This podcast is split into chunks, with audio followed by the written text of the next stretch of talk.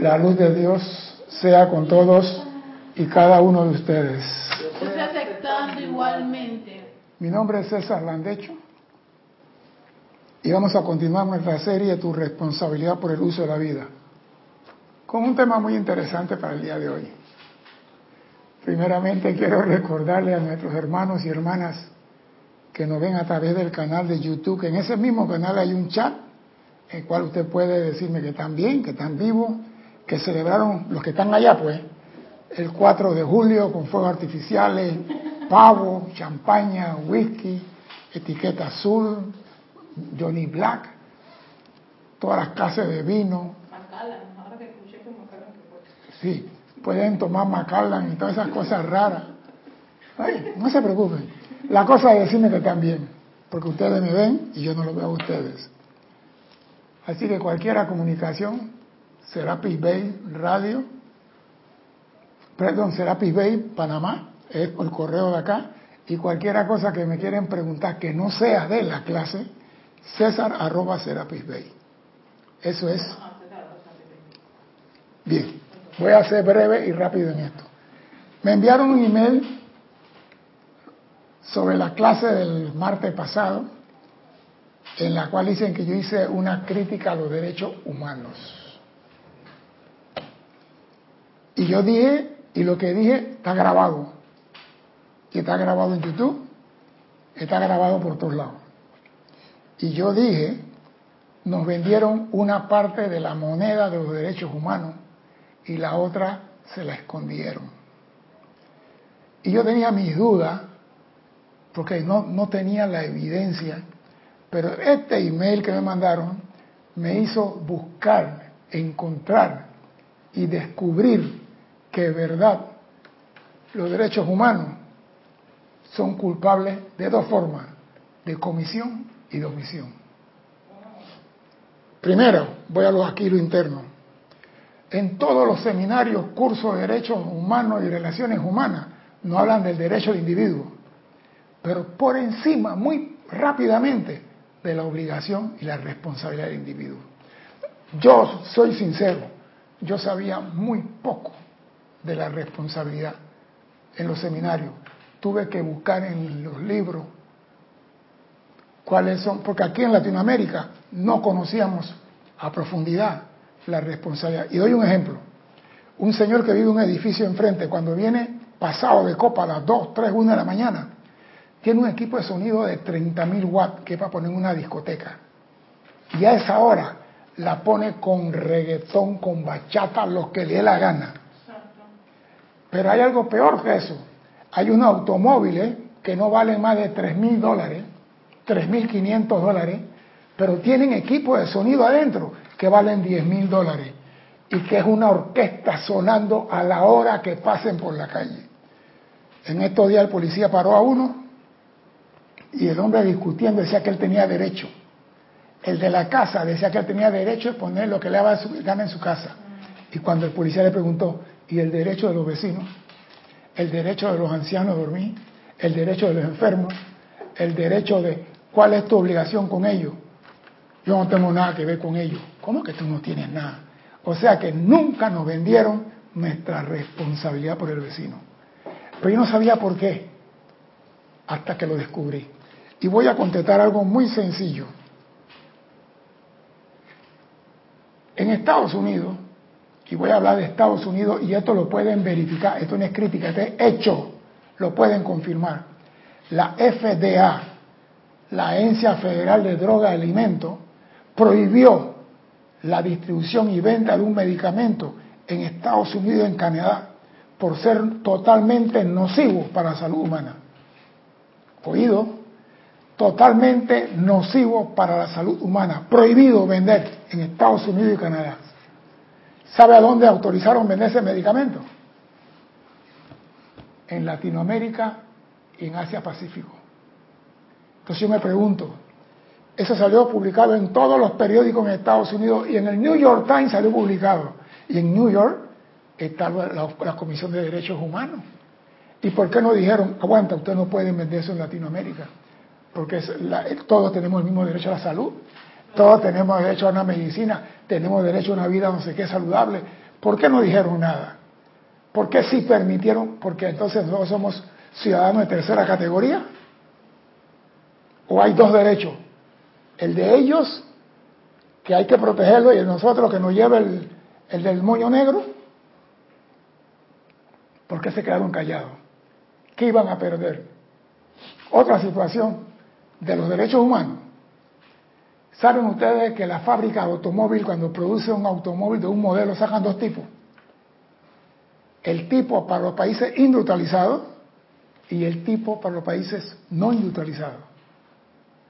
El tipo A, que es para, cumple con todas las normas de seguridad y te entra en el libro de prueba de vehículos, no sé qué, choque contra a 20 kilómetros, a 40, 60, y choca, voltereta de carro, todo, bolsa de aire, 6, tienen de todo normas para salvar a los del primer mundo. Los automóviles que venden para acá abajo, aunque usted no lo crea, no tienen el mínimo de seguridad. Pero como no lo pueden fabricar en sus países, ¿sabe lo que hacen?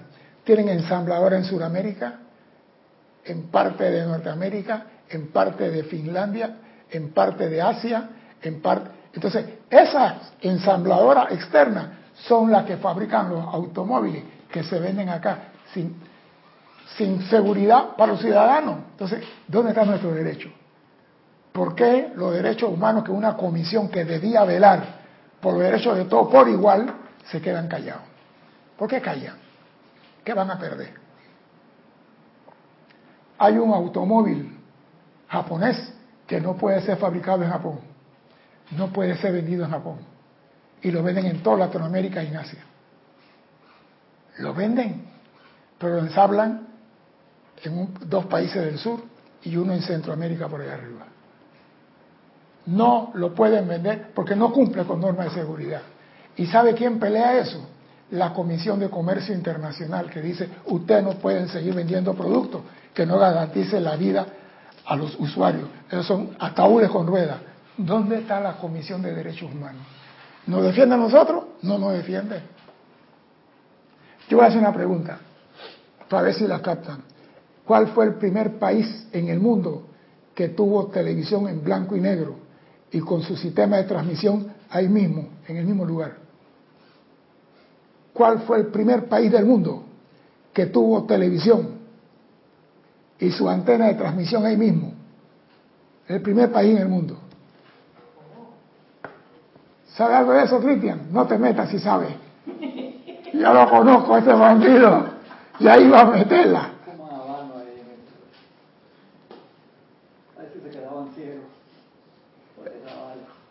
Quiero que te diga algo. Los fabricantes de los televisores, porque nosotros somos del tercer mundo, vinieron a una isla en el Caribe y en un lugar de 40.000 personas instalaron antenas repetidoras de televisión y llevaron a cada 4 casas un televisor. Y por año y medio tenían transmisión de la televisión, programas de cómica y cine mudo, y cada 2 meses iban a examinar a los ciudadanos para ver si tenían alguna lesión por las ondas hercianas de la televisión. Y después de año y medio que nadie se enfermó, recogieron los televisores, la torre de transmisión, todo, y se lo llevaron. Y cuando el presidente del país le dijo: ¿y por qué no le dejas la televisión?, dice: no, yo tengo que comprarlo. Eso era una prueba para saber si... ¿Por qué te ríes? ¿En serio? ¡Ah! Así que a mí no me hable de derechos humanos.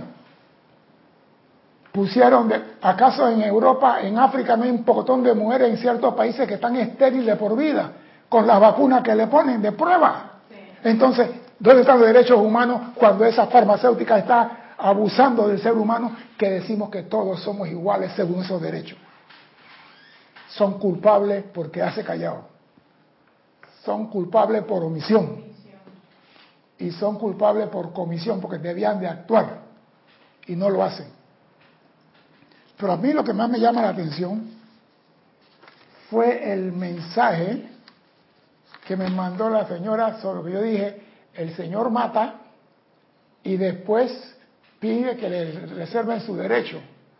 Y el mensaje de ella dice lo siguiente, y yo ahí sí voy, dice: ¿No habíamos quedado en no criticar, condenar ni hacer juicio a nadie? ¿Qué sabemos nosotros del plan divino de esas personas? O sea, que el que vino, el que mató, tenía un plan divino con la muerta.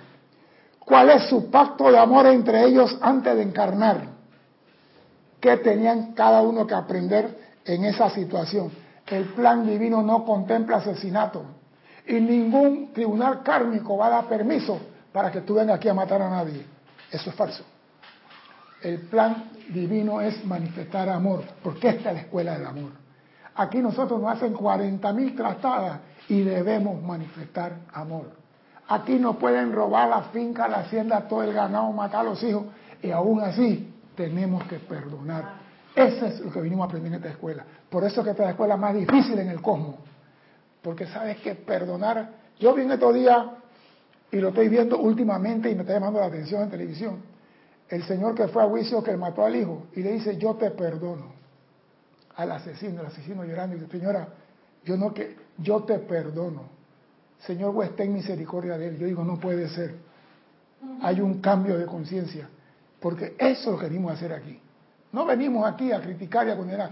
Porque una cosa es criticar, y otra cosa es hablar con hechos. Y lo que yo estoy diciendo aquí, ustedes todos lo pueden confirmar.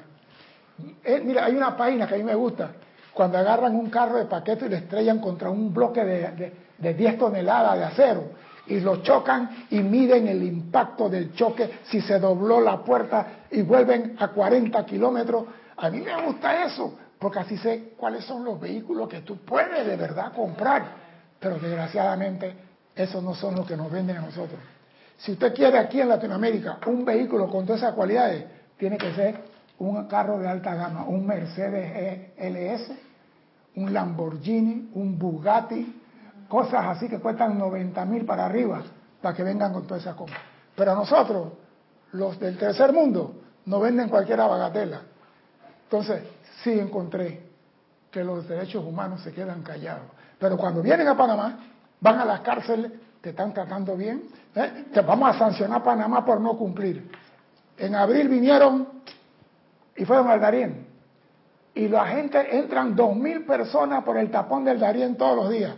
Y sabe la pregunta que le hacían a los ilegales que entraban al país. Lo están tratando a ustedes con alimentos, con atención médico, le están moviendo sus papeles, lo están tratando a ustedes como tratan a los panameños. Personas ilegales. ¿Por qué no dicen, ustedes no deben hacer eso? Ese es poner su vida en peligro.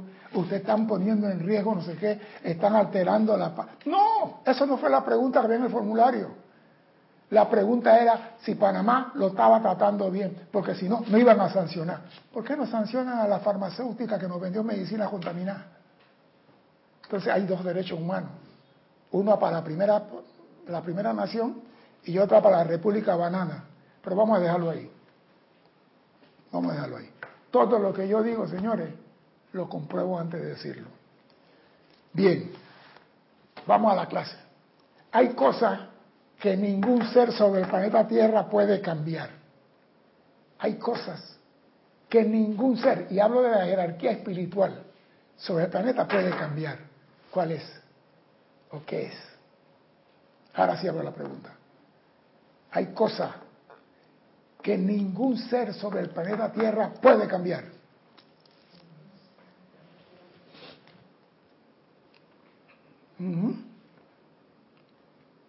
Ningún ser puede cambiar eso. Y voy a continuar. Estas solo podrían ser alteradas o modificadas por seres majacósmicos, como los señores Victory o los señores Cosmos. Victory o Cosmos son los únicos que pueden venir aquí y cambiar eso. Las leyes cósmicas. Las leyes cósmicas. Ningún ser aquí puede cambiar la ley que rige este país. Eso viene de fuera. Solamente Victory o el señor Cosmo pueden cambiar eso. Victory vino aquí y modificó ciertas cosas. La ley oscura no fue. Bueno, no, la ley oscura era. La ley oscura. ¿Qué? No. ¿Era eso? Que no se decía el ocultismo, no oscura, ocultismo, que son dos cosas diferentes. Por favor, mira, hasta que me ericé. Se quedó en Star Wars, ¿eh? Sí, me ericé. ¿Cómo que? Por favor. Sí, mira, pero no es mentira, mira, quedé erizado. Pero yo sabía que era algo oscurito. Una de esas leyes es que la basura, entre comillas, la discordia que genera la humanidad de la Tierra, se quede dentro del planeta. Su depósito está en el plano psíquico astral. Todas las creaciones discordantes se quedan aquí. Pero hay una ley... Sí, señor. ...que dice que todo lo discordante se queda en el planeta. Sí, señor. Sí, señor. Gran Director Divino. ¿Qué estás? O sea, cuando es que se queda en el planeta aquí, sí que no hay forma de que salga... Que contamine otro. Que contamine otro. No. O sea, disuelto por el... No. Maestro, señor, no. O sea, tiene que quedar aquí. Ay, voy para allá. Vamos para allá. Eso se deposita en el plano psíquico astral. Ajá. El plano psíquico astral es el banco en donde todos tenemos cuentas cifradas con grandes aportes de discordia que nadie puede tocar. Nosotros todos tenemos una cuenta en el plano psíquico astral cifrada con nuestro ADN y nadie puede tocar eso. La acumulación de la centuria está en el plano psíquico astral. Por eso digo, hay gente que envuelvo en llama violeta. Tú no puedes transmutar nada en el plano psíquico astral, porque no es tuyo. Tú puedes transmutar tus creaciones. Exactamente. Y tú no puedes transmutar el plano psíquico astral porque tú no creaste lo que está allá. Le vas a quitar la tarea a lo que tienen que aprender. Claro. Tú no puedes meterte ahí. Por eso, mucho cuidado. Eso de transmuto y consumo y disuelve el plano. Aguanta un momentito. Ese plano psíquico astral está lleno de creaciones discordantes de la humanidad y hace presión constantemente sobre los que evolucionan sobre el planeta. El plano psíquico astral hace constantemente presión. Señores, así como nosotros respiramos el aire, en ese aire alrededor están nuestras creaciones discordantes y hacen presión sobre todo ser humano. Usted no puede estar nadando en medio del Pacífico y no mojarse. No puede estar en planeta Tierra y no sentir la presión de las creaciones humanas acumuladas en el plano psíquico astral. Dime, dele. No, la casa de hermanos y hermanas, te habían contestado, dice María Mercedes Morales, la ley divina. Ajá, Rosmarie López, César es la vertida de luz. Francis dice leyes universales. Ajá. Rosmarie López también había agregado, tienes razón, las leyes cósmicas. Diana Liz de Bogotá, Colombia, dice que no te vean Paro Grisales. Rosa María Parral, están reportando sintonía, y eso los paso ahora. Bien, eso lo pasamos ahora. No, lo que pasa es esto, que la gente cree que nuestras creaciones están en el fin del mundo, lejos, por allá, por Antártica, por el Ártico, tomando frío. No, está encima de ti. Y por eso es que cuando se dio la invasión aquí, repito, gente quedaron haciendo cosas que nunca en su vida pensaron hacer. Exacto. Por la presión. La humanidad debe aprender la lección dentro de sus errores. Por eso tú tienes que transmutar tus creaciones. Tú no puedes transmutar, repito, y eso es lo que muchos queremos hacer. Queremos transmutar todo. Y hay que usar discernimiento. Debemos atenuar esa presión del plano psíquico astral sobre nosotros. ¿Cómo yo puedo atenuar o disminuir la presión del plano psíquico astral sobre nosotros? ¿Cómo la puedo disminuir? ¿Qué tengo que usar yo para disminuir la presión del plano psíquico astral sobre mí? Ah, tuvo de luz de protección.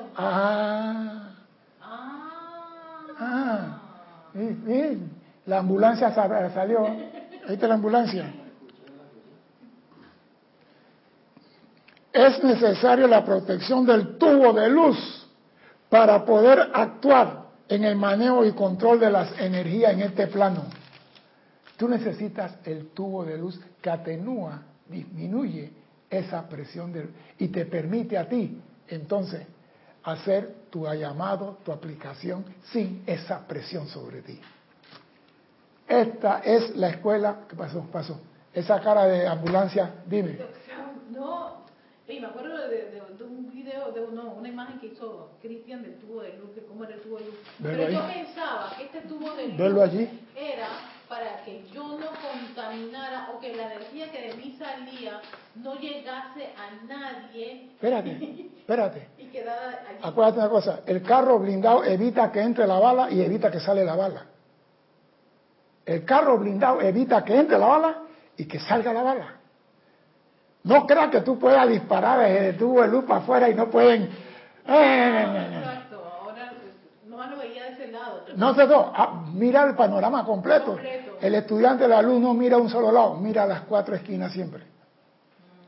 Y cuando tú miras las cuatro esquinas vas a encontrar cuatro respuestas diferentes que significan lo mismo. Esta es la escuela más difícil en todo el cosmos. Venimos a aprender a amar y, a pesar de todas las situaciones circundantes, perdonar y amar ahora. Es la prueba mayor de todos por la Tierra. Yo vengo aquí a aprender a amar, pero con esta presión de las creaciones humanas, me es difícil levantar la cabeza y mirar el sol. Me hace demasiada presión.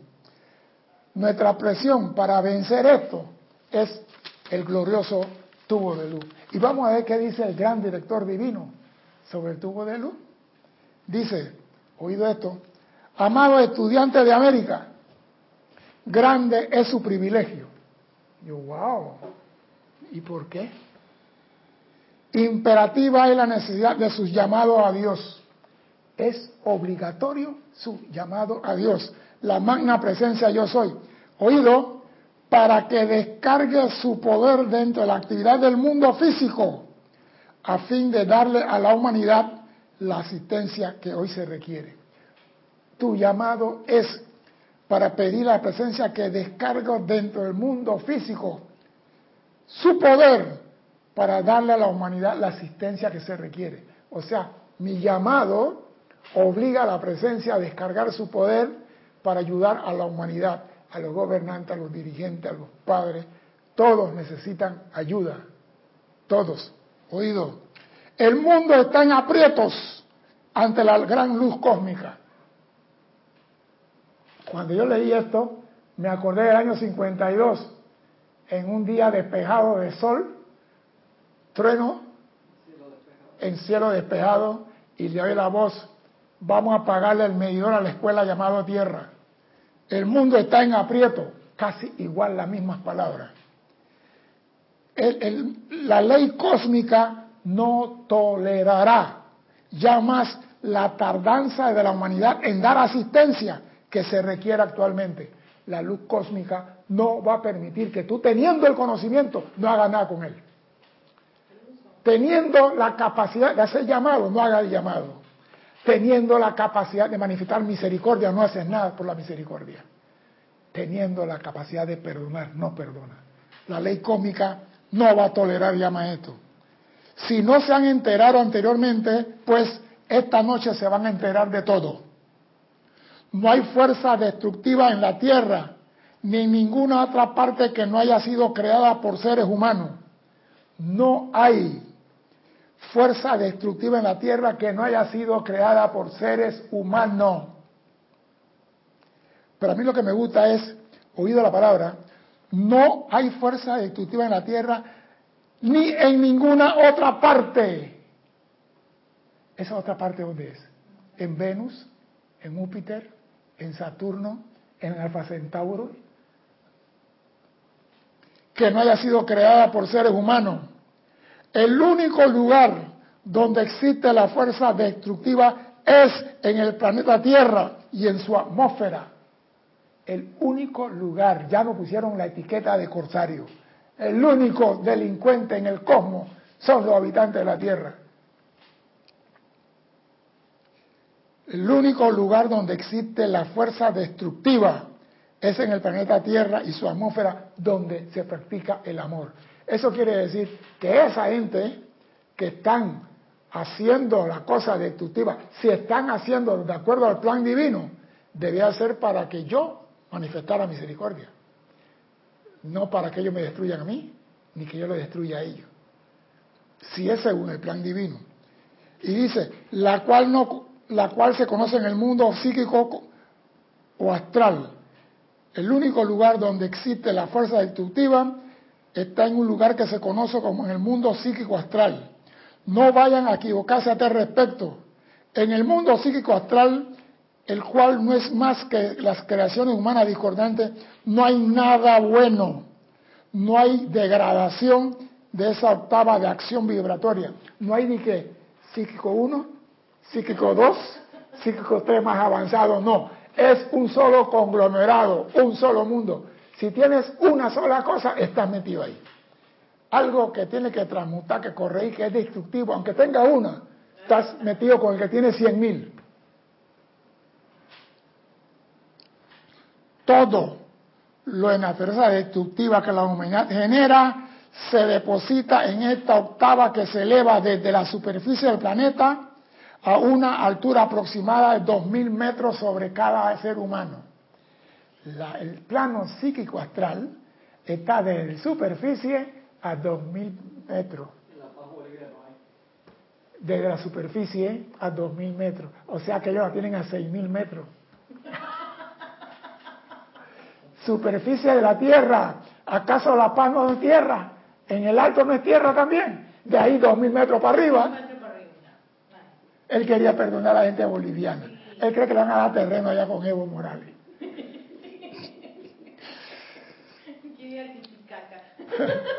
Cerca del Titicaca. Pero mira, la presión. Si nosotros estudiáramos la presión atmosférica, mientras más baja es la capa de la atmósfera, la presión es mayor. Voy a explicar esto para que no me pongan en cara. Por ejemplo, usted va a una piscina, esa pileta de clavado, lleva un globo y lo infla, y el globo coge su mayor tamaño, que ya no le cabe más aire. Y ese globo usted lo suelta encima y él está a su tamaño natural.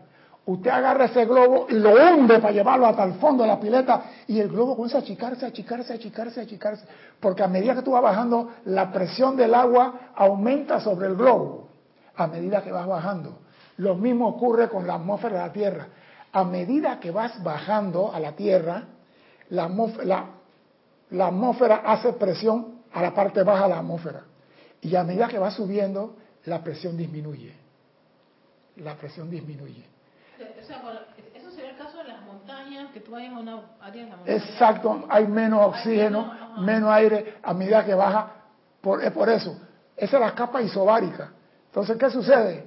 Que cuando tú estás en la parte baja, tú sientes la presión completa de la atmósfera sobre ti. Cuando tú estás arriba del Tíbet, del Himalaya, la presión sobre ti es totalmente diferente. Por eso que la gente, cuando se resbalan allá, no tienen cómo sostenerse, porque el aire está más delgadito, el aire está más grueso acá abajo. Por eso que la presión es más fuerte acá abajo. Y cuando dicen que el plano psíquico astral está a 2.000 metros, 6.000 pies sobre nosotros, está en la parte más densa, más condensada, más pesada. Y eso hace presión sobre nosotros. Gracias. Ah, sí, tenemos a la cumpleañera hoy, la señorita de la risa eterna. La señorita de la risa eterna. Miren a la señorita de la eterna risa. Ella está con dolor y se está riendo. Está comiendo y se está riendo. Está dormida y está reída. Óiganla, no sé ella. Al menos feliz. Se le conoce como el mundo psíquico astral, en el cual la humanidad está obligada a desplazarse todo el tiempo. La humanidad de la Tierra está obligada. No es que yo esquivo el mundo. No, no, tú no puedes. A menos que observen la lámina de la presencia, yo soy. La humanidad entiende la presencia, yo soy. de Dios. Observa la lámina. La invoca la acción para formar alrededor de los seres externos el tubo de luz, como se ve en la lámina. El tubo de luz se ve color violeta. El hombre está adentro ahí. Ese es el tubo de luz. No vaya a pensar que lo que está en rojo es la efluvia y creación destructiva. Eso no es eso. Dice, el cual debe hacerse invisible a toda discordancia circundante. Ese tubo de luz te va a proteger a ti de todas las cosas circundantes que hace presión sobre ti. Es como el buzo, cuando se pone una escafandra, esos cascos grandotes, esos trajes, él camina en el fondo, él no puede nadar, él camina y él no... Mire, tú sabes cuánto es la presión por pulgada cuadrada sobre tu cuerpo cuando tú te metes 10 metros de profundidad en el mar. 14 libras por pulgada cuadrada, cada 10 metros. Si vas a 30 metros, tiene 42 libras por pulgada cuadrada. Cada 10 metros se mete 14. Entonces, el regulador que tú usas para tus pulmones, así como el globo se encoge, tus pulmones, la presión del agua también encoge tu pulmón. Entonces, el regulador empuja en base a esa presión para que tus pulmones se ensanchen de verdad. Porque si no, los pulmones quedan como un globito y no le entra aire. El regulador siente la presión y te empuja el aire para que tus pulmones... Por eso cuando tú estás allá abajo y tú te llevas un globo y le echas aire en el fondo de la piscina y lo tapas, el globo está chiquito, pero cuando tú lo subes, el globo se pone grande. Vuelve a la expansión del gas. Y eso pasa con los buzos. Cuando suben apurados, estallan como globo por la presión. O sea que la presión que está sobre la humanidad no es relajo. Es una presión que hace daño a la humanidad. Dice, en la medida que las personas invoquen la presencia para hacer el tubo de luz, se encontrarán envueltos en un tubo de protección invencible, invisible, en el cual puedan desplazarse entre los seres humanos sin ser tocados por la discordia. O sea, cuando tú pides tu tubo de luz, tú puedes desplazarte en el mundo psíquico astral, pero la presión no va a ser el 100% sobre ti. Dime, Cristian. Dice Carlos Velázquez, al ser este planeta el único donde se encuentra la creación humana, es también la escuela que propicia un entrenamiento único. Vaya oportunidad y bendición. Por eso digo, no todos se matriculan en esta escuela. Esta es la escuela de comando en el cosmos. Por eso hay que darle y darle y darle y no aflojarlo. Me está haciendo 10 pechadas, no, tú me puedes hacer 15. Oblígalo, porque el ser humano puede. Los que están aquí, matriculados aquí, dejaron a 2 comandos por fuera para venir aquí. Éramos 3 y el tribunal kármico escogió el mejor de los 3 para venir a esta escuela. Y por eso estamos todos nosotros encarnados aquí. Éramos lo mejor de 3. Así que aquí no me vengan a decir, yo no puedo. Sí puedes, no quieres. Y por eso que yo empujo, y yo exijo, y yo provoco, porque yo sé que el ser humano puede. Yo formé militares, hombre, yo formé comando, y yo sé que yo no puedo. Ponle 2 bloques más en la mochila y corra 20 vueltas más, hombre. ¿Cómo que no puede? Y para finales no corrían con una ametralladora de 50 kilos encima de ellos, muerto la risa. ¿Ah? Todo el mundo sale huyendo de la Browning 50. ¿Por qué? Porque pesa 50 kilos. Ah, no, métele bloque en la mochila y después carga la ametralladora, muerto la risa, corriendo la pista para arriba y para abajo. ¿Y por qué lo hacía? Porque si yo me voy con que pobrecito él no puede, él nunca va a desarrollar su capacidad. Y yo no me llevo con los pobrecitos. Yo lo empujo por el barranco. Porque si pueden, no quieren. Los estudiantes por toda parte en América que han sido diligentes y fervorosos en sus llamados a la presencia para que produzca el tubo de luz, han experimentado sus resultados. La señora Ballard y este buen mensajero, señor Godfrey, se vieron compelidos a invocar la presencia a la acción para poder sobrevivir. Y han seguido expandiendo la actividad de la luz sin ser tocado por la discordia humana. O sea que el que está en esto, no te creas que porque estás solamente en la enseñanza ya tienes tu tubo de protección y la enseñanza te va a cubrir contra todo lo invisible y lo invencible. Falso. Tienes que hacer tu llamado a la presencia.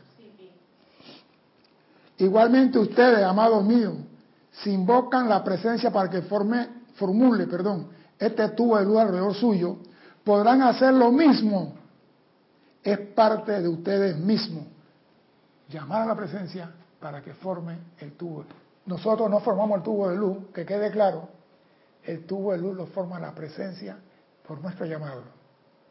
Nosotros ponemos en acción la presencia y ella forma el tubo de luz. Y lo vamos a ver más adelante. Observen la lámina una vez más. Esa corriente de luz y energía son ustedes. Cuando invocan la presencia a la acción para formular este tubo de luz alrededor de ustedes, el cuerpo mental superior lleva la radiación desde su llamado hasta la presencia, quien conformará el tubo de luz y lo establece alrededor de ustedes. Cuando yo hago el llamado, el Cristo recoge mi llamado, lo lleva a la presencia y la presencia forma el tubo de luz alrededor mío. De manera tan definitiva como si fueran ustedes una pared de acero. O sea, quedemos claros, yo soy el tubo de luz, no, yo soy invocando desde mi magna presencia, yo soy el tubo de luz. El Cristo recoge mi llamado, lo lleva a la presencia y la presencia forma a mi alrededor el tubo de luz. Vamos a ver lo que dice el Gran Director Divino. No se olviden de contemplar la lámina, porque ahí está el tubo de luz. Ahí ven representado el tubo de luz y la llama violeta consumidora dentro del tubo de luz. Ningún ser humano sobre la faz de la Tierra puede liberarse de sus propias creaciones humanas, a menos que invoquen su propia presencia divina para que establezca el tubo de luz a su alrededor. Lo he dicho 3 veces ya. Tienes que hacer el llamado. Luego viene la parte importante. Tendrán que invocar la llama violeta consumidora, como se ve en la lámina, en dicho tubo, para que suba desde los pies hasta la cabeza a través del cuerpo físico y entre a su mundo mental y emocional como un gran soplete, lo cual le dará el sentimiento y sentido de realización. O sea que cuando tú pides el tubo de luz, tu basura y tu chéchere están contigo dentro del tubo de luz. Y tú tienes que, estando en el tubo de luz, invocar la llama violeta para que comience a liberarte los chécheres que tú tienes dentro del tubo de luz. No te creas que porque pediste el tubo de luz tú estás purificado, santificado. Tus chécheres están allí, tus creaciones humanas están allí. Tú tienes que invocarla. El Gran Director Divino lo dice. Oye, ahora sí tiene sentido esta lámina y toda esa actividad. El Gran Director lo dice, y lo voy a repetir. Tendrán que invocar la llama violeta consumidora en dicho tubo, adentro del tubo, en dicho tubo. ¿Se apagó? No, pero se le fue la mitad del volumen. Tendrán que invocar la llama violeta dentro de dicho tubo, para que suba desde los pies hasta la cabeza a través de su cuerpo físico. Ahí está el cuerpo físico. Y entre en su mundo mental y emocional como un gran soplete, haciendo que el soplete, quemando tus creaciones humanas dentro del tubo de luz. Espérate. Lo cual le dará un sentimiento y sentido de realización. Disolverá y consumirá toda cosa discordante que alguna vez haya sido atraída alrededor de ustedes. O sea, cuando tú entras en el tubo de luz, tú tienes que invocar la llama violeta para consumir lo tuyo. Entonces, una vez tú sin piedra en tu mochila, tú puedes hacer tu llamado, tu aplicación, sin la presión del mundo psíquico astral sobre ti. César, en este caso, mira, es que a mí se me ocurre, voy a invocar el tubo de luz. Pero, sin embargo, lo está uniendo a usar el fuego violeta consumidor. Eso significa que si vas a estar invocando este tubo de luz, tienes que empezar a, entonces vas a tener que usar la llama violeta consumidora, porque todo eso se está quedando allá. Una pregunta, cuando tú sales del mar, tú estás nadando y sales a la arena, ¿estás mojado o estás seco?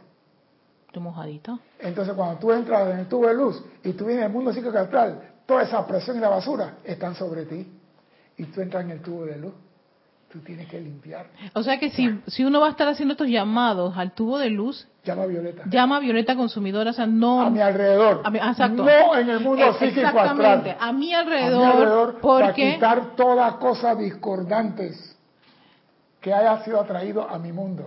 Sí, es que me gusta, o sea, quiero quedar clara de que si voy a hacer un ejercicio o un llamado al tubo de luz, es imperativo el uso de la llama violeta, claro, porque todas esas cosas están como fluyendo ahí en tu... Es que yo tengo el tubo, mira, yo tengo el tubo dentro con mi creación. Ajá. Y yo quiero esterilizar mi ambiente. Llama violeta transmuta, consume todo lo que haya a mi alrededor que no sea armonioso, para que mi llamado a la presencia sea agradable a su oído, okay, que me invento y limpio y purifico, y después hago el llamado que tengo que hacer a la presencia, porque lo hago sin la presión discordante a mi alrededor. Ajá.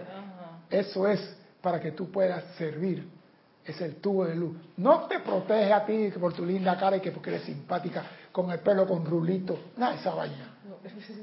La verdad que yo lo veía desde ese punto de vista. No, la verdad es que yo lo veía desde ese punto de vista meramente protección, pero sí tiene una función, claro, específica, y ya como quien dice, hey, en esto, si tú quieres liberarte, esta sería una... Es que para que tú puedas hacer un llamado a tu presencia, tiene que estar sin la presión del mundo psíquico astral. Okay. Entonces, cuando el tubo de luz atenúa eso sobre ti, para que tu pues, amado vaya más allá del cabello más corto. Dime, Cristian, dale plomo. Dice Marco Antonio López Insignia de México: por eso la importancia de los campos de fuerza, ya que los mismos ángeles cuando vienen a dar un servicio, para no quedar asfixiados en esta marea de discordia, ocupan estos campos de fuerza para tomar fuerza, cuanto más uno que está aquí. Es prudente y sensato pedir el tubo de luz. Claro, no lo usamos. ¿Por qué? Porque mira la lámina, ahí sí hay un hombre vestido de llama violeta, en una botella de vino, una botella de leche, creo que parece. Una botella de leche del tiempo de antes, la botella de leche, Cristian, que ponían en Uruguay en la puerta. Exacto. Bueno, yo cuando vi esa botella, yo me acordé. ¿Sí? Dejaban la botella con leche así.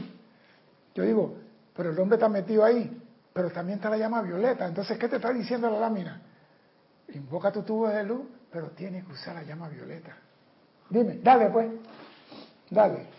Dice Juan Marte Sarmiento: César, hace ya tiempo leí en un extracto que el fundador de Serapis Bey, Panamá, primero hacía el llamado a la presencia por la llama violeta y luego el llamado a la presencia por el tubo de luz. Hoy veo... Espérate. Es lo contrario. No es lo contrario, es la mente tuya que lo hace así. Señores, estamos hablando de llamar a mi presencia para que forme a mi alrededor el tubo de luz. Y una vez que la presencia forme el tubo de luz alrededor mío, invoco a la amada presencia para el uso de la llama violeta a mi alrededor. ¿Dónde está el enredo? Siempre se ha dicho, usted conoce la estructura de un decreto. En el nombre de la magna presencia yo soy, invoco la llama dorada de iluminación. En el nombre de la magna presencia yo soy, invoco la llama violeta. ¿Dónde está el error? Lo que pasa es que siempre buscamos la 15ª pata al gato. Señores, esto se llama estructura. Ustedes ya conocen esto. Usted va a hacer un decreto. Lo primero, en el nombre de la magna presencia yo soy, invoco, llene usted el espacio. Llama violeta, llama iluminación, llama dorada, llama morada, llama azul, rosa. Pero sí, para formar el tubo de luz, tiene que llamar a tu presencia. Y el mensaje, ¿quién lo recoge? El puesto mental superior, el Cristo. Y él lo eleva a la presencia, y la presencia forma alrededor tuyo, y te dice el gran director, invoca de una vez la llama violeta consumidora. Dime, Cristian. Sí, te voy a pasar algunos, porque es como todo el mundo también saludó después, no de felicitaciones de cumpleaños, Erika. Todos te mandaron muchas bendiciones y saludos. Es para que darle pie a la clase. Te voy a pasar algunos de los hermanos. León Silva, desde México, Guadalajara, bendiciones. María Vázquez, desde Italia, Florencia. Emily Chamorro Molina, desde Toledo, España. Arraxa Sandino, desde Managua, Nicaragua. Dante Fernández, desde Guadalajara, Jalisco, Grupo Kuthumi. María Mercedes Morales, desde Barcelona, España. Leticia López, desde Dallas, Texas. Denia Bravo, desde Hope Mills, Carolina del Norte, USA. Romy Díaz, desde Cypress, California. Juan Martes Sarmiento, Barranquilla, Colombia. Patricia Campos, de Santiago de Chile. Didimo Santa María, desde San Miguelito, Panamá. Norma Villalba, desde Kansas, en Estados Unidos. Carlos Velázquez, desde Cypress, California. María José Manzanares, desde Madrid, España. Virginia Flores, Guadalajara, México, Grupo Kuthumi. Miguel Ángel Álvarez, desde Lanús, Argentina. María Delia Peña, desde Gran Canaria. Marian Mateo, desde Santo Domingo, República Dominicana. Virginia Altavía, desde Costa Rica. Heidi Infante, desde Santiago del Estero, Argentina. Charity del SOC, desde Miami, Florida. Maricruz Alonso, desde Madrid, España. Laura González, desde Guatemala. Raiza Blanco, desde Maracay, Venezuela. Diana Gallegos, desde Veracruz, México. Nora Castro, desde Teques, Venezuela. Rosemary López, desde La Paz, Bolivia. Valentina de la Vega Montero, desde A Coruña, Galicia, España. Diana Liz, desde Bogotá, Colombia. Norma Villalba dice, contestándote lo que habías preguntado al principio, pasamos con gratitud amorosa a USA por adoptarnos y brindarnos oportunidades. Paraguaya, desde Kansas. Nora Lisa Fernández, de Panamá. Laura González, sí, estaba de acuerdo, dice en un comentario, perdón que voy rápido para que siga la clase que está buena. Naira Escolero, de San José, Costa Rica. Paola Farías, desde México. Marian Herb, desde Buenos Aires, Argentina. ¿Quién más? Flor Narciso, desde Miami, Florida. Emily Chamorro dice, sí, eso iba a comentar, César, las pruebas de medicamentos en África. Hay películas sobre esto y documentales. Mercedes Pérez, desde Massachusetts, USA. ¿Quién más me queda por ahí que no lo haya puesto? Maite Mendoza, de Caracas, Venezuela. Javiera Mundaca Mendoza, desde Chillán. Javiera Mundaca. Nora Castro, no, ya la había pasado. Marco Antonio López, desde México. Sí, Alex Bey, bendiciones a todos de aquí de Panamá. Fernández Parragués Osorio, desde La Ligua, Chile. Maite Mendoza, y ya vienen todos los cumpleañeros. Yáscara Dorantes, desde México, y creo que son los que reportaron sintonía. Perdón, se dejó alguno por fuera, porque están también los... Bendiciones a todos, bendiciones a todos. Gracias por estar ahí. A mí me gusta esto. Forma tu tubo de luz, invoca tu presencia para que forme el tubo de luz. Porque el tubo de luz, aunque usted no lo crea, es energía de tu presencia. No es de cristal, es energía de tu presencia. La presencia te da su energía, tu protección. Entonces, tú con menos presión... Tú te imaginas que tú fueras a bucear y tú estás a 60 metros como si tuvieras la misma presión a nivel del mar. Tú te puedes quedar buceando ahí 8 horas. Exacto. Pero nosotros cuando bajamos a bucear tenemos el tiempo medido. ¿Cuántos metros? ¿Cuánto tiempo de oxígeno? Y para arriba. Y cuando vamos subiendo tenemos que hacer una escala aquí a 40 metros, una escala aquí a 20 metros, y si viene tiburón, entonces la fiesta es buena cuando viene el tiburón. ¿Viene el tiburón? Sí, cuando viene el tiburón la fiesta es buena.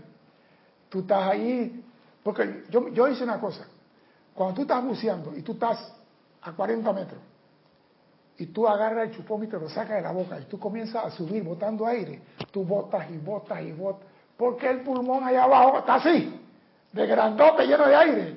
Y tú comienzas a botar y botar y botar, y tú, ¿cuándo acabo de botar la primera vez? Por eso te mandan a, no salgas. Inmediatamente. Para, cuando tú ves lo claro, para. Y quédate botando aire ahí, bota. Cuando, entonces sales. Para que cuando tú, el pulmón está en su... Porque si sales, ¡pum! Igual que un globo. Claro que ahora tienen la mezcla y la química de esto, que le ponen esto, un poquito de alcanfor para que no te duermas.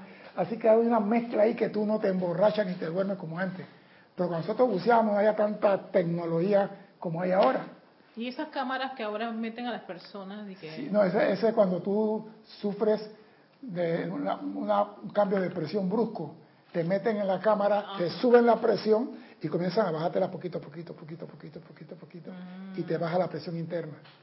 Cuando una persona sale rápido así del mar, lo meten ahí y lo encierran. Porque si no se le vuela el cerebro, se le quema todo. Dime.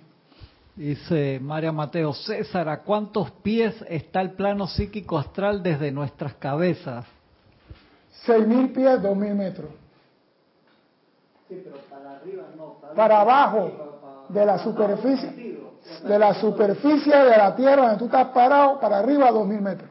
Estamos imbuidos totalmente. Ey, es como el oxígeno. Digo, son nuestras creaciones y tenemos que hacerle frente, tenemos que cada uno retirar de su cuenta cifrada. Dime. No, pero, o sea, es como que tú estás dentro de las creaciones. ¡Claro! Es el problema que tiene la humanidad. Que está metida en arena moviliza y no sabe cómo moverse. O sea, que nosotros constantemente estamos claro. Usa el micrófono, ¿ves? Lo que dicen los maestros de la lavandería diaria, o sea, que están todos los seres de luz lavando, pero si nosotros seguimos generando una y otra vez por gusto, hasta que no paremos nosotros de generar más, basura. Por más que lavemos, por eso se refrán que dice, no ensuciar también es limpiar, tenemos que empezar por ahí. Entonces, no contaminar, contaminar. Menos discordia es ayudar al arcángel Miguel y a la señora Astrea a que salgan del mundo psíquico astral, donde ya están cortando las creaciones imperfectas, involuntarias. Yo no quise esto, pero sucedió, es algo discordante. Eso el arcángel Miguel y la señora Astrea lo liberan. Pero lo que yo hice con premeditación y alevosía, esa cuenta es mía. Esa cuenta cifrada es mía, que banco de Suiza ni que nada. Esa cuenta es mía y nadie la puede tocar, nadie la puede transmutar. Por eso es que se nos pide, controla, transmuta, bendice, disuelve, ayuda, porque estamos rodeados de arena movediza. Estamos respirando discordia. ¿Cómo vamos a exhalar paz? Si no estamos envueltos en el tubo de luz para protegernos. Todo aquel que desea hacer esto podrá hacerlo. Es así como el señor y la señora Ballard tuvieron su liberación y han podido llevar adelante esta actividad porque se mueven dentro de su tubo de luz. Ellos usan la llama violeta consumida 2 veces al día para mantener disuelta toda cosa discordante que alguna vez se haya acumulado a raíz de sus actividades y en encarnaciones pasadas. O sea que nosotros venimos aquí y nos dan nada más el 25% de las basuras para transmutar. Y no podemos, y nos enredamos. Ahora si nos dan el 75% de la basura, ¿qué pasa? Nos achurra. El 25%. Es lo que dice Ley Pañín, a ustedes se le da el 25% de la discordia en cada encarnación, para que trabajen eso.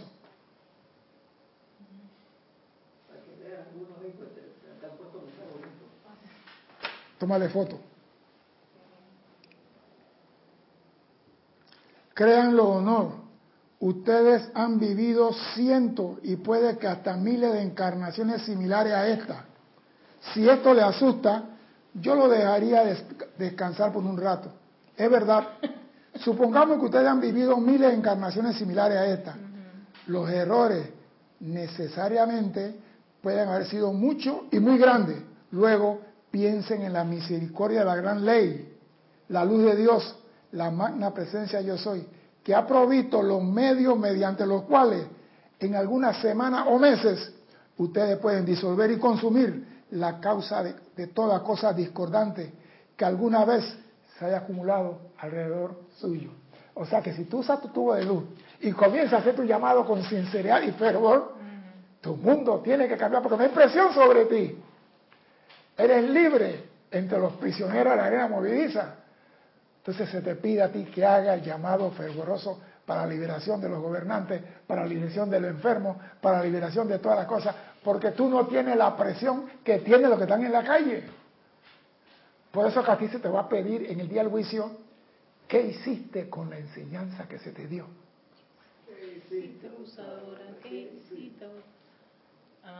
¿Qué hiciste? Por eso que el Mahá Chohan antes dice, más te vale no haber nacido teniendo esta enseñanza y no haber hecho nada con ello. Y hoy le traigo la bomba. Usted tiene que invocar su tubo de luz si quiere servir, porque si no la presión te va a enredar. Dime, dime. No, es que ahora comprendo por qué a veces estando en estas actividades espirituales, religiosas, hay una discordia, colapsa y todas esas cosas. Y yo que, pero ¿qué es lo que pasa? ¿Qué ocurre? Se fragmenta el tubo de luz porque no usamos la llama violeta dentro del tubo de luz. Estamos pensando que nada entre, que nada entre. Limpia tu casa primero, dicen los maestros ascendidos. Claro, eso está allá adentro. Claro. Adentro. Limpia adentro primero y adentro. Afuera cambia. Exacto. Estamos con la atención afuera, mientras estamos con la atención afuera, está esto aquí ensuciándose. Es que tú no puedes vestirte de ahí blanco. El desánimo, de ahí es que me voy, de ahí es que piensas que no, esto no funciona. No, entonces tú tienes, dije, yo tengo mi tubo de luz, pero la misma presión que está dentro es la que está afuera, porque los hermanos están igual que tú. Ahora, cuando tú comienzas a transmutar con llama violeta y limpiar dentro el tubo de luz, la presión comienza a disminuir, ya no sientes eso sobre tu espalda, te puedes erguir y decir, magna presencia yo soy. En tu nombre invoco la llama violeta para terminar de consumir toda creación de aquí para atrás al principio de los tiempos. Y ahora hago el llamado para la paz del mundo, la paz de América. Entonces ese llamado sincero, sin presión del medio mundo, es escuchado en los planos superiores. Por eso que los individuos que logran esos avances espirituales sienten liviandad. Yo decía, esa liviandad, ¿cómo será? ¿Cómo se toma? Levitan, flotan, porque no tienen la presión sobre ellos. Y ese es todo lo que nos tiene asusto engrampado aquí, la presión del mundo psíquico astral. Ese es todo. Iluminación y comprensión, y tú eres libre, dime. No, es que, mira, esa información ha estado allí. Yo incluso yo la he leído, incluso me acuerdo, me estoy acordando de Tubo de Luz y una clase de Cristian hace no sé cuántos años, pero no lo compré, o sea, no sé, creo que es como que uno, con el cambio y el estado de conciencia, exacto. Lo que pasa es esto. Yo realmente nunca lo vi así, desde ese punto de vista. Cuando se transmite la enseñanza, esto no es mío, esto es del Gran Director Divino. Yo pido su comprensión, su entendimiento para transmitirle a ustedes el sentimiento de él. O sea que ustedes están recibiendo el sentimiento de él cuando él descargó esta clase. Por eso ustedes lo están comprendiendo. Por eso los que están conectados entienden esto en la segunda y tercera clase. Porque están recibiendo la radiación del maestro, no mía. Yo soy solamente el charlatán que habla aquí. Y que le pido, dame iluminación, ¿qué quiere decir esto? Yo no entiendo, maestro, ¿qué es esto? Y al rato veo la película completita, yo ya te entendí. Sin el tubo de luz, nuestro llamado. Por eso dicen, cuando usted va a un ceremonial, llegue temprano, siéntese, aquíétese, relájese, deje toda la basura afuera, está en un campo de fuerza, haga esto, haga el otro. Por eso a mí no me gusta nada el ceremonial apurado, no me gusta. Para que los maestros también te lo dicen con las clases, dice... Y hablando de las clases, en la actividad Yo Soy el Puente de la Libertad, sí. Dice, si ustedes llegaran a las clases antes y se armonizaran, dice, tantas veces la gente recibe tantas bendiciones en las clases, sí. Porque independientemente de lo que esté hablando el instructor, los maestros van y aprovechan ese momento, pero dice, si ustedes no están armonizados, toda la energía que nosotros venimos a darles a ustedes se va en su limpieza, pero no reciben las bendiciones. Reciben nada más el 10% y el 90% para bañar a Erika. Y como ella es grande, 90% de agua más. Bien grandecita. Ah, espérate. Sí, recuperando sí, sí. Esto que está diciendo, quiere decir que, o sea, puede llegar, pero entonces lo que esa energía lo que va a hacer es limpiar. Por ejemplo, Erika, ¿tú no tienes agua en tu casa? No. Bueno, yo te voy a conectar tu manguera a mi pluma acá, pues yo tengo. Pero la manguera, Erika, está llena de lodo. Cuando yo abro el grifo mío, lo que va a salir allá es lodo. Y tiene que esperar... Erika, yo no te voy a dar 100 galones. Limpiaste la manguera, pero no le pasaste agua limpia, que era lo que ella quería. No, va a llegar al después que limpie la manguera. Y Erika, César, nada más me llegó a 2. Si gasté 98 galones limpiando, te iba a dar 100 nada más.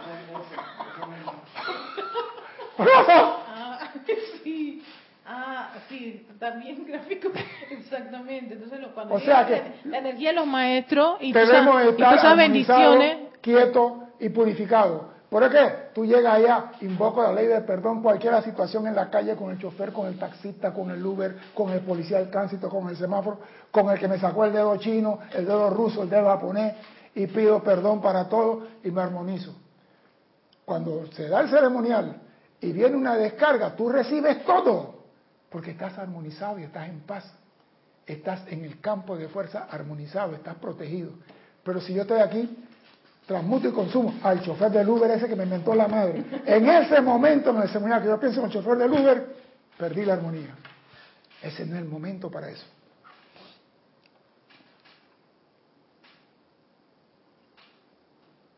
Y a mí me gusta esto. Dice, se han provisto los medios para liberar a ustedes en meses de toda cosa disgustante que alguna vez se haya acumulado alrededor suyo a lo largo de los siglos. Mira esto, entienden ahora que nosotros estamos totalmente despreocupados acerca de quién cree o quién no cree en esto. Me resbala si creen o no creen en esto. Cumplimos con presentarle la ley a la humanidad. Todos pueden usarla si lo tienen a bien. Si deciden no utilizarla, seguirán en sus limitaciones y angustia. Pero la oportunidad está aquí para invocar esta ley a la acción y liberarse de todo que los angustie en la manera que sea. O sea que te está diciendo, tu llamado te va a ayudar a ser libre.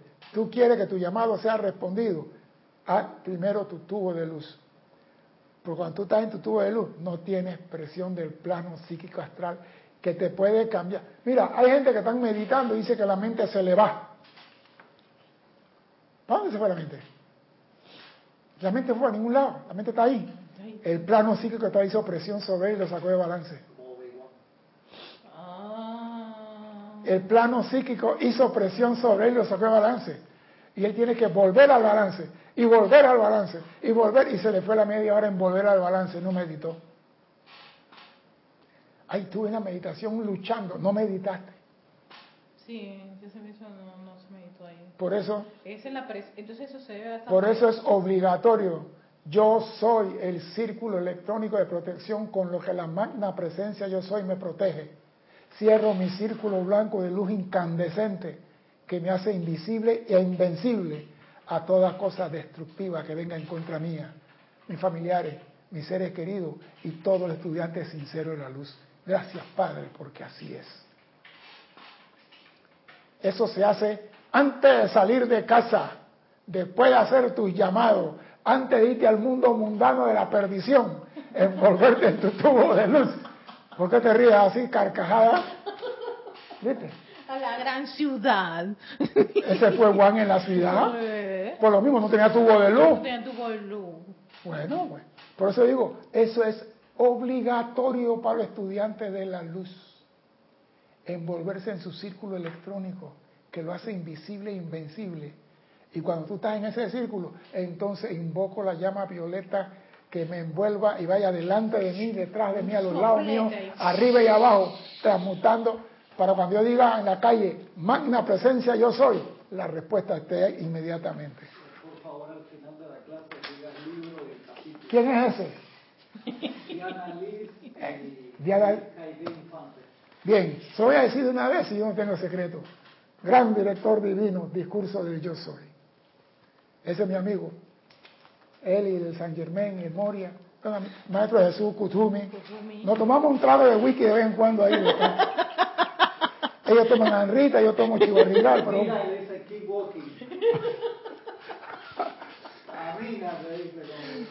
No, me dan Johnny Walker. ¿Qué página es esa, César?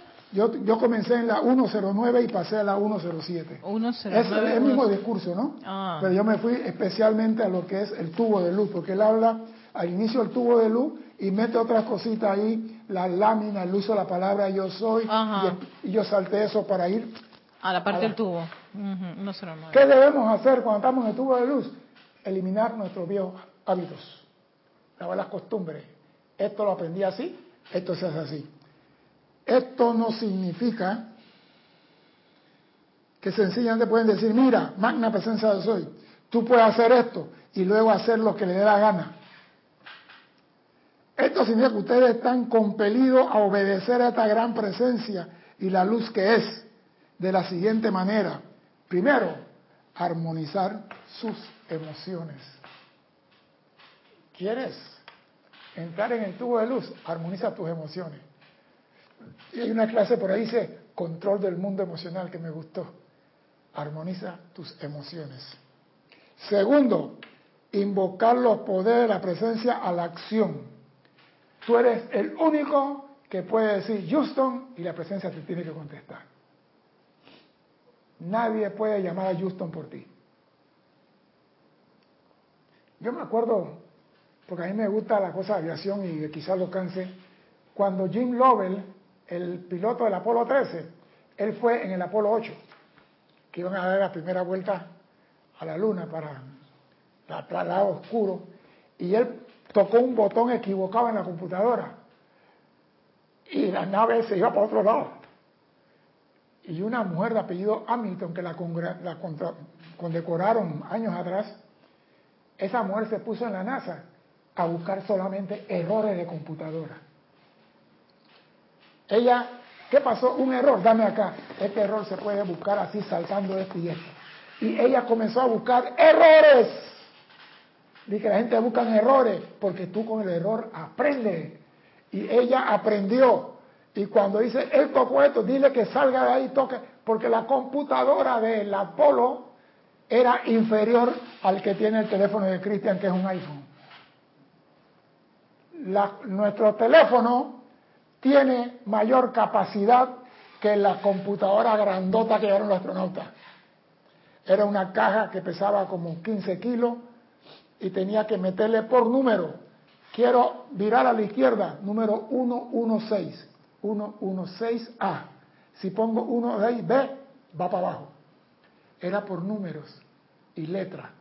No era, dije, a computadora izquierda a 15 grados. Ese no era Capitán Kirk. Esa era verdad. Y ella se ocupó de eso. O sea que nosotros cometemos errores. El error es la prueba que tenemos que superar en esta escuela. No lo veamos como algo fuera del mundo. Tercero, cesar los viejos hábitos humanos que han cargado su mundo con discordia e imperfección.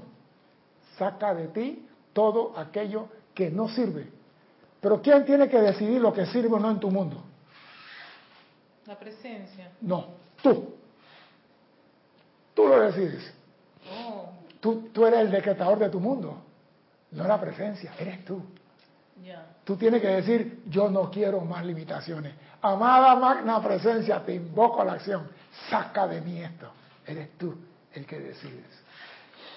Porque si la presencia decide, ¿para qué estás tú aquí? Sí, ella no me puede obligar, someter. No, tú tienes que decir, me cansé de la tontería de los sentidos. Amada presencia, asume el mando de mi mundo. Este mundo no me gusta. Él dice, ¿cómo no? Rectifica tu rumbo, rumbo 360 al polo norte. Se acabó. Y tú obedeces 360. Edin, vámonos. Dime, Cristian. Valentina de la Vega dice, si hago en la mañana, antes de salir de la casa, el decreto del tubo de luz, ¿es necesario que haga también el del círculo de protección? Pero ese es mío. Estamos hablando casi la misma cosa, Valentina. Diferentes nombres, pero la misma cosa. Yo soy el círculo electrónico de protección, no acabo de decir de aquí. Es el tubo de luz. Acuérdate que yo te acabo de decir, el tubo de luz es energía, no es cristal. es energía de la presencia yo soy. Es energía. El círculo electrónico es energía. No es cristal. Ni tubo, pensamos que es un tubo. No, es llama electrónica alrededor tuyo. La llama que emana del corazón de tu presencia para protegerte. Vamos a decir una cosa. Tengan presente. La presencia es fuego. Yo soy llama de ese fuego. Y cuando la presencia me quiere proteger a mí, a esta personalidad física de aquí, envía su círculo electrónico a mi alrededor y forma ese tubo alrededor, que es fuego. Y nada puede con el fuego. En que te día le enseñé a Cristian que había fuego y agua saliendo de... Rusia. En Rusia. Pero yo digo, acuérdense que la presencia es electrónica. La energía es electrónica. No piensen que es un tubo de cristal. Y que si yo mi tubo de luz, uso el... No, es lo mismo. No, lo que pasa es que cada maestro tiene su forma de decir las cosas. Sí. Pero yo tengo que aclararlo. Y la pregunta, Valentina, está bien. Sí. Porque pueden pensar que son dos cosas diferentes. Está bien. Esto significa ahora, amárrense los pantalones, los hombres, y los cinturones, las mujeres, que todos los hábitos destructivos tienen que cesar en su vida. No es que hoy meto la pata, mañana la saco y pasado vuelvo y la meto. Esto no es comparsa de Brasil. Tienes que decidirte. Mira, cuando tú quieres dejar de hacer algo, tú lo dejas, tú dejas hacerlo. Yo me acuerdo que yo fumaba y yo dije, el día 31 de diciembre, a las 12 de la noche, dejo de fumar. Y comencé a decir eso desde octubre. Y mi señora me miraba y dije, tú vas a dejar de fumar. Digo, tú vas a ver. Y llegó el 31 y repartí todo y más nunca fumé. Hace más de 40 años. Dime, Cristian. Noelia dice, muchas gracias por la aclaración. Yo pensaba que el tubo de luz era un tubo. Y Diana Liz dice, porfa, ¿cuántas veces hay que invocar al tubo al día? ¿Viste? No hay que repetir, no hay que repetir, no hay que repetir. Si tú tienes alguna duda, hazlo dos veces. ¿Sabes por qué? Yo le voy a decir sincero. Cuando tú haces un llamado sincero y te mantienes atento, tú nada más haces un solo llamado a la presencia. Pero si tú por algún momento sientes una disgustia, una ira, y tú sientes que has rajado tu tubo de luz, vuélvelo a invocar. No hay peligro, no hay duda, no te van a cobrar de más porque le invocaste 3 veces. Si vas manejando el carro y te tiraron un camión y te dicen, ese hijo de Petraureña, Telma Alma, y al rato, ay Dios mío, acabo de decir al hijo de Dios algo indebido. Yo soy invocando la ley de perdón y vuelvo y armo mi tubo de luz para que esa presión que me empujó. Pero eso sí, si te empujó la presión atmosférica, tu tubo estaba recargado. Algo entró en tu mundo y no estaba purificado. ¡Atento! Si tú estás en tu tubo de luz, no debes sentir ninguna presión del mundo psíquico astral. Y si algo te brota discordante, alguna rajadura tiene tu tubo, vuélvelo a invocar.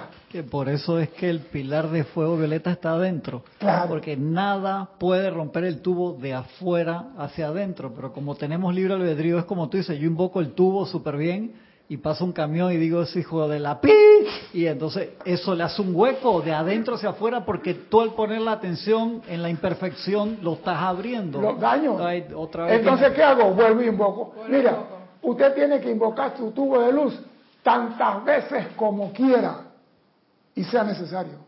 Y llevar tu espada hasta que te canse de llevarla. Tan sencillo como eso. ¿Ah? Como Fox. ¿Sí? Sí, porque la gente dice, ay, la ley dice que una vez, oiga, si usted se cae 3 veces, ¿cuántas veces se va a levantar? No, 3 veces.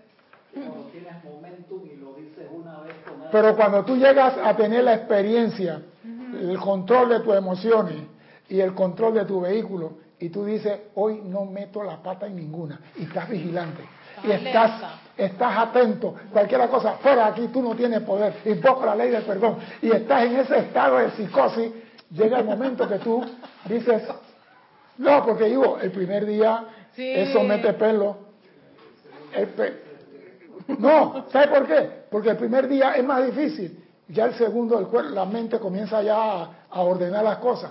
Pero cuando te dice, hoy no quiero meter la pata, es una presión del carajo sobre ti. Y tú tienes que vivir eso.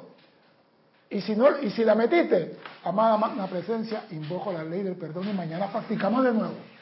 Hasta que llega el momento que tú sales de la tormenta y el avión vuela recto y nivelado, armonioso y puro. Pero tenemos que practicarlo. Dime, Cristian. El que habla de eso también es el arcángel Miguel, que dice que por favor practiquen, invoquen su tubo de luz, y si lo necesitan, invoquen la protección adicional de una copia de mi armadura de luz, y yo le hago una copia igualita, yo la visualizo como la de Iron Man, pero en azul, así por así decirlo. Dice el arcángel Miguel, porque ustedes a veces por su libre albedrío, dice, el tubo de luz de ustedes parece un mosquitero. Yo me muero de la risa cuando veo eso, porque lo abres con cada pensamiento. Pues, el tubo de luz es a tu voluntad, y si tú piensas algo negativo, así. Acuérdate que tú puedes disparar la bala adentro para afuera. Tu bala sí rompe el tubo de luz, porque tu bala está concentrada en ese montito. Adamantium con adamantium. Demasiado, demasiado. Yo digo, por eso digo, tenemos que saber esto. Nosotros tenemos el derecho por privilegio divino de usar nuestro tubo de luz para la protección, no de nosotros, de la humanidad, porque al tener ese tubo de luz, nuestro llamado es por la liberación de América, nuestro llamado para evitar el colapso de civilizaciones, nuestro llamado es para liberar a toda la tierra de la contaminación ambiental y mental. O sea que nuestro llamado es inmenso, pero tenemos que saber qué es lo que tenemos que hacer.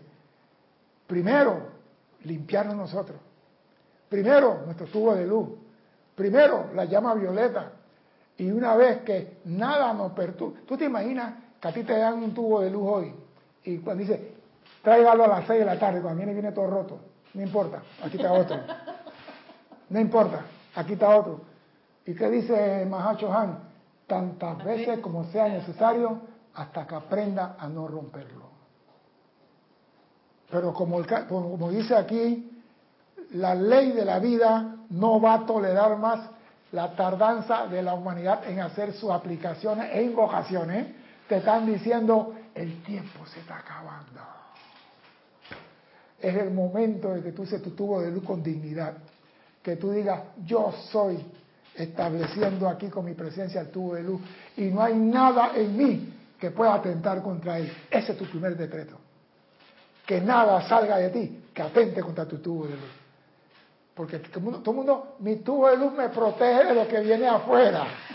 Mi tubo de luz, que no venga ningún pensamiento de hombre borracho ni nada por el estilo. Sí, ¿ah? Tú, limpia tu mundo, alivia tu carga, mantén tu mundo en armonía, saca tus viejos hábitos, costumbres y tradiciones. No, la tradición es que todo el mundo corra desnudo a las 12 de la noche por la calle del pueblo. Y va Erika a correr desnuda por la calle del pueblo. Y después la policía la arresta. Usted, me dijeron que era tradición. Ah, no, señora, va presa. Esa tradición se abolió hace 40 años atrás. Sí, Lady Godiva. No, yo digo, es bueno reírse, pero también esto es serio. Sí. Señores, usted hoy tiene el conocimiento de cómo liberarse de la discordia y de las limitaciones. Porque su limitación no es más que la presión del mundo psíquico astral sobre ti. Mira, hay un chiste que dice, le voy a decir para terminar la clase, del viejito que fue con su nieto a coger cangrejo. Y llevó dos cubos, uno con tapadera y uno sin tapadera. Y llevó su anzuelito y el niño dice, abuelo, yo agarré uno azul, mételo allá en el cubo ese sin tapadera. Abuelo, otro azul, mételo en el cubo sin tapadera.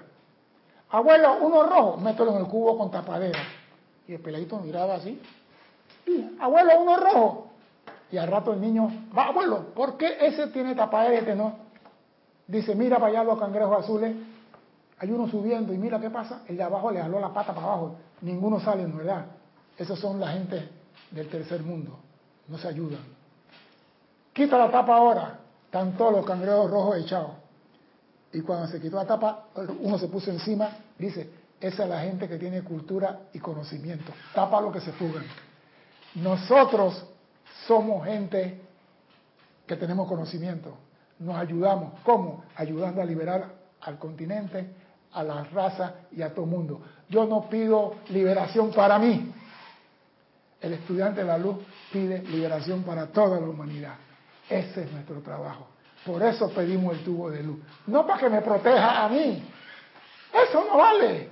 ¿Por qué te ríes? Tú pedías que te protegiera a ti. Claro, sí, porque había mucha energía discordante, inarmoniosa a mi alrededor y yo sucumbía a esas cosas. Entonces había que protegerse. Eso básicamente era como la mascarilla, que al principio se la ponía dije, para que no me contaminen los demás.